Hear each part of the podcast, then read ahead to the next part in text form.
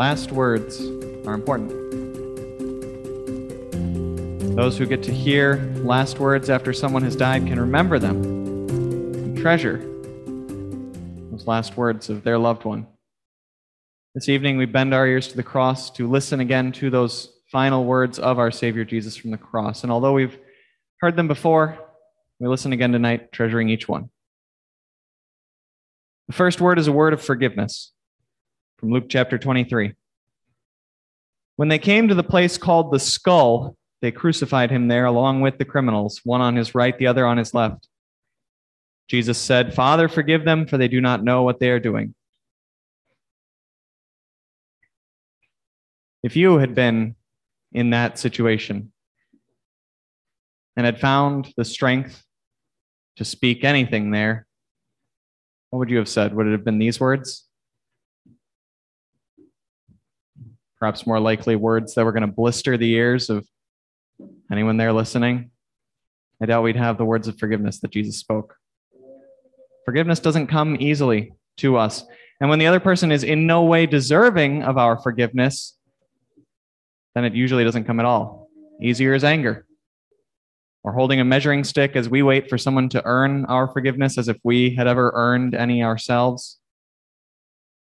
Don't misunderstand Jesus when he says, they do not know what they are doing. Yes, the Jewish leaders surely understood that they had condemned a man who did not deserve to die. They understood that they had trampled on the very concept of justice. But through their stubborn sin and their unbelief, they did indeed refuse to understand, to see that they were crucifying the very Son of God, the promised Savior of Israel. Otherwise, they would have not have asked Pilate to change what he had written above Jesus' head. Jesus was not suggesting that this misunderstanding meant no forgiveness would be necessary. As I'm sure you're all aware, ignorance of the law is no excuse. As anybody who's been pulled over for speeding can attest, not realizing that you were do- doing something wrong doesn't free you from having to pay the price. Otherwise, Jesus wouldn't have spoken of forgiveness. Jesus asks God here to delay his justice. That's what forgiveness is. Jesus asks here that God not hold them immediately accountable, but give them more time to come to recognition of their sin and also by the working of the Holy Spirit to come to faith. Seven weeks later on Pentecost, Jesus' prayer was answered, as perhaps some of these same people finally realized what they had done. The book of Acts tells us that they were cut to the heart as the apostle Peter spoke when they recognized their sin in putting Jesus to death. And when they asked Peter, What then should we do? he told them to repent and be baptized for the forgiveness of their sins. They did, and they received forgiveness from their Lord, their crucified Savior. This word of forgiveness extends to us also, who so often do know exactly what we are doing as we sin. When we were born, God did not bring immediate judgment upon us despite the sin with which we were born. Nor did he merely delay his judgment, but in bringing us to faith, he actually answered Jesus' request, Jesus' prayer here. In Jesus, we have the forgiveness which he first requested for us on the cross, the forgiveness which he was there about to win for us. The second word is a word of promise. Luke 23, beginning at verse 39. One of the criminals who hung there hurled insults at him. Aren't you the Messiah? Save yourself and us. But the other criminal rebuked him. Don't you fear God, he said, since you are under the same sentence? We are punished justly, for we are getting what our deeds deserve, but this man has done nothing wrong. Then he said, Jesus, remember me when you come into your kingdom. Jesus answered him, Truly I tell you, today you will be with me in paradise. I think if I had been the one on the cross, I would have been speaking as little as possible.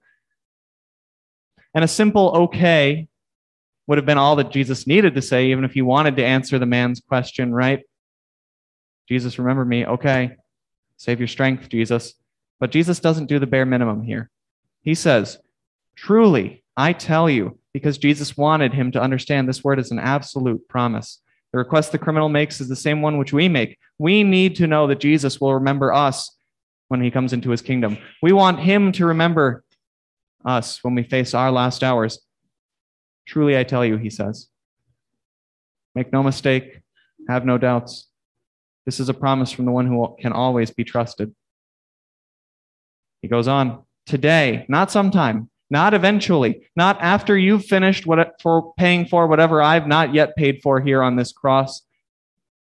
Today, right away, you will be with me in paradise. This thief didn't want to know what was going to happen to the others.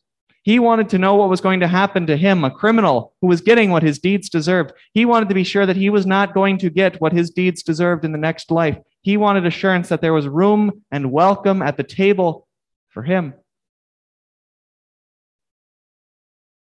Isn't that what you want to know? You know the depths of your own sinfulness. You know what you deserve because of your sin. You want to know if there's room and welcome at the table in heaven for you. Jesus speaks a word of promise here that says with certainty, will be. But even more thrilling to us is those words, with me. We will spend eternity with Jesus in his presence. Tonight, Jesus tells us this truth in his second word from the cross, this word of promise. He remembers you. And when you die, you may be certain of immediately being with him forever. The third word is a word of love. John chapter 19, verse 25. Near the cross of Jesus stood his mother, his mother's sister, Mary, the wife of Clopas, and Mary Magdalene. When Jesus saw his mother there and the disciple whom he loved standing nearby, he said to his mother, Woman, here is your son, and to the disciple, here is your mother. At this point, now, his third word from the cross, what is Jesus thinking about? As always, the answer is his people, his love for them. He had nails through his hands and his feet. His back was cut to shreds, a crown of thorn pressed into the skin of his forehead. Yet he hung there wanting to make sure that the mother who had cared for him would have someone to care for her after he left. In this word of love, we see that Jesus, our substitute, kept God's command to love his neighbor. He kept God's command to love his mother, obeying the fourth commandment in our place, that our perfect obedience might be credited for his sake. In this word of love, we see something else as well. We see his love for us. We might be inclined to think that Mary was worthy of such love and concern from Jesus because he was his mother. Well, she was family, but so are we. Jesus once said, Matthew chapter 12, Who is my mother and who are my brothers? Pointing to his disciples, he said, Here are my mother and my brothers. For whoever does the will of my Father in heaven is my brother and sister and mother when he says, Whoever does the will of my Father in heaven, you may think that that excludes you. You may look at your sin and think that. But remember, the will of God your Father is that we believe in his Son as our Savior. Because the Lord has given you faith in Jesus, Paul's words in Galatians 3 apply to you. So in Christ Jesus, you are all children of God through faith. The fourth word is a word of anguish. From Matthew's Gospel, chapter 27, verse 45. From noon until three in the afternoon, darkness came over all the land. About three in the afternoon, Jesus cried out in a loud voice, Eli, Eli, lema sabachthani, which means, My God, my God, why have you forsaken me? Well, the unspoken answer to Jesus' question that God has forsaken him because he is punishing him not only for every sin you have ever committed, which would be an absolutely staggering burden on its own, we all recognize, but for all sins which all people, the entire world, has ever committed. That tells us what Jesus was experiencing. That tells us why he was experiencing it. Anguish, this word, it's a word that we should only ever use in the deepest extremist of circumstances, right? This word that we want to reserve for the, the absolute lowest, darkest points of human emotion and sorrow, the most painful experience that we can imagine. And yet it still falls short of what Jesus experienced there on the cross, this word anguish. I, I don't intend to dismiss the depths of the deepest anguish you've ever felt. It just doesn't feel right to use the same word to describe what Jesus was experiencing on the cross. Take the deepest emotional sorrow that you have ever felt, multiply it by the worst physical pain you have ever experienced. Then crumple up that paper on which you were sketching up those calculations and throw it away because it still doesn't even come close to what Jesus endured there on the cross for you. Do not let the fact that no words can truly describe it, though, convince you that there's nothing here to see, that we hastily move on from this word. There may be no words that capture what Jesus was feeling in that moment, but then let us stand there with words lost to our lips as well. Let us stand there in reverent awe, wonder, the love. And again, this word love that we use so tritely barely begins to capture what it was that Jesus feels for us that led him to hang there on the cross. But these are the words we have to work with. So may we stand mutely in reverent awe, wonder at the love that led Jesus to suffer this anguish, the anguish of hell in our place, so that we would never have to experience its indescribable horror. The fifth word is a word of fulfillment. John 19, 28. Later, knowing that everything had now been finished and so that scripture would be fulfilled, Jesus said, I am thirsty. Why did Jesus speak this word? Well, he was thirsty. That was one of the side effects of crucifixion, a raging thirst. And it does us good to hear this and to ponder more about this word because it reminds us that although Jesus acted and spoke differently on the cross than you or I would have, speaking these words of, of forgiveness, of love, what he was experiencing on the cross was real, just as you and I would have experienced it. Because Jesus was a living, breathing human being, he was feeling very real pain, experiencing very real thirst, every bit as much as you and I would have felt. What took place on Calvary was not a charade. Jesus was not a spirit pretending to walk around in a body. He was a real human being. He was not pretending to suffer there on the cross.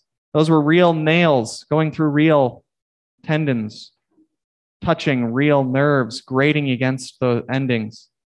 That was actual pain. This was actual thirst. All this reality reminds us that a real payment for our sins was made on the cross on our behalf. Our sins have been paid for. So was Jesus' thirst and his desire to quench it the only reason Jesus spoke this word? Not quite. Even more important than Jesus' desire to drink was his desire to fulfill every word of Scripture spoken about him. In Psalm 22, the Lord spoke through David My mouth is dried up like a potsherd, and my tongue sticks to the roof of my mouth. Then in Psalm 69, he said, They put gall in my food and gave me vinegar for my thirst. Given all he'd been through, it hardly would seem critical that Jesus would pay attention to this one small verse, these two references. But leaving aside the details had never been Jesus' way, had it? He didn't take any days off from being our Savior. He never shortcutted, never took the easy way out, never left any detail unchecked. He never took a coffee break from being your perfect substitute here on earth. He left nothing undone. So you can hear this word and know that there is absolutely nothing needing to be done to work out your salvation. The sixth word is a word of completion, then. When he had received the drink, Jesus said, It is finished. John 19, verse 30. Finished. It's hard for us, honestly, to really think about what's ever actually finished in our lives. Maybe we can say that little things get finished, right? Taking a test, reading a book, you can finish those things. But so many of the other things that intersect our day to day routines laundry, shopping, driving, cooking, cleaning are these things ever really finished? Those sort of things go on and on, always demanding our attention. There's always something that needs redoing before long. And who of us would ever dare say that we are done working on our relationships with others? Even if there isn't something that needs fixing right now, there's always something we can be doing better. Many people think that same way about their status before God. They view their status before God as unfinished, as something that is yet under construction. They not only talk about getting on God's good side, but they talk about what they need to do to remain there. In other words, they think it's never finished. People who think and speak that way appear to be very humble, but they're wrong. When they think that way, they ignore and disregard Jesus' words because he said, It is finished. The sacrifices for sin, what does the book of Hebrews say? Christ was sacrificed once to take away the sins of many. It's finished. The condemnation of God's law, the Apostle Paul says in Romans, there is now no condemnation for those who are in Christ Jesus. He was delivered over to death for our sins. Finished. This sixth word of Jesus from the cross, this word of completion, was very literally a single word. In Greek, this is the word tetelestai. If you ever come on over to the parsonage, if you haven't noticed before, walk upstairs. There's a big poster right over the upstairs landing with this single word. There's a reason Jesus summoned his remaining strength to speak this one word. Jesus said this word because it needed to be heard. It wasn't his father who needed to hear this word. The father already knew it was finished. No, it was those of us who are tormented against our by our sins against our God who needed to hear Jesus' sixth word from the cross. Jesus spoke those words to us. So that when the devil comes to us on our deathbed, when he holds the Ten Commandments before us to fill us with despair over sin, we may speak Jesus' words to the devil It is finished. It is finished.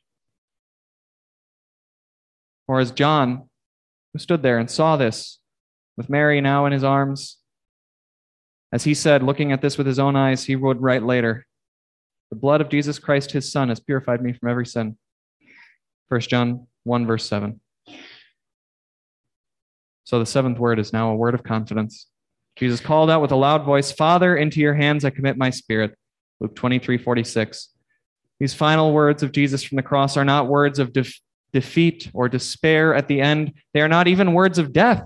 They are confident words of victory in life just as Jesus had assured the thief on the cross that he would be in paradise immediately after he died, Jesus also expected the same. He knew his body would be placed into a grave, but he knew his soul would soar immediately into the loving embrace of his Father.